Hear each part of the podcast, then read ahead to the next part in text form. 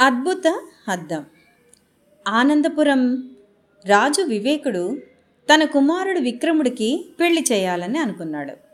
ఆ విషయాన్ని మంత్రులతో చెబుతూ ధైర్యవంతుడు తెలివైనవాడు అందగాడు అయిన విక్రముడికి సుగుణాల రాసి అందమైన అమ్మాయి కావాలి. అందరూ కలిసి వెతకండి అని చెప్పాడు. వెంటనే మంత్రులందరూ రాజ్యమంతా చాటింపు వేయించారు. ఎవరైనా ముందుకు రావచ్చు. కాకపోతే ఒకే ఒక షరతు. వాళ్ళు మా దగ్గరున్న అద్భుత అద్దంలో తమ ముఖాన్ని చూసుకోవాలి. ఎవరి హృదయం అయితే దురాలోచనలతో ఉంటుందో వాళ్ళ అద్దంలో చూసినప్పుడు వారి ముఖం మీద మచ్చలు కనిపిస్తాయి. వారు అనర్హులు అని చాటింపు వేయించారు. చాలామంది అమ్మాయిలకి యువరాజును పెళ్ళాడాలని ఉన్నప్పటికీ ఏమో ఒకవేళ అద్దంలో చూసుకున్నప్పుడు మచ్చలు కనిపిస్తే అని భయపడి ముందుకు రాలేదు. అలా కొన్ని వారాలు గడిచిపోయాయి. ఒక పల్లెటూరి అమ్మాయి తండ్రితో నగరానికి వచ్చింది. వచ్చి మంత్రుల్ని సంప్రదించింది. వారు సభని ఏర్పాటు చేశారు. నిబంధనలు తెలుసు కదా అని మహారాజు గారు అడిగారు.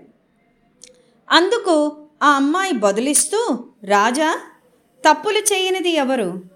అందుకు నేను మినహాయింపు కాదు.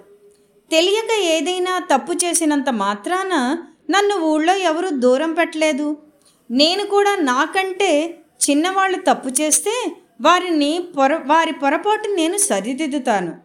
నాకు యువరాణి అవ్వాలన్న తాపత్రమేమీ లేదు. కానీ అద్దంలో చూడ్డానికి నాకు ఎలాంటి భయము లేదు అంటూ అద్దం చేతిలోకి తీసుకుని ముఖం చూసుకుంది.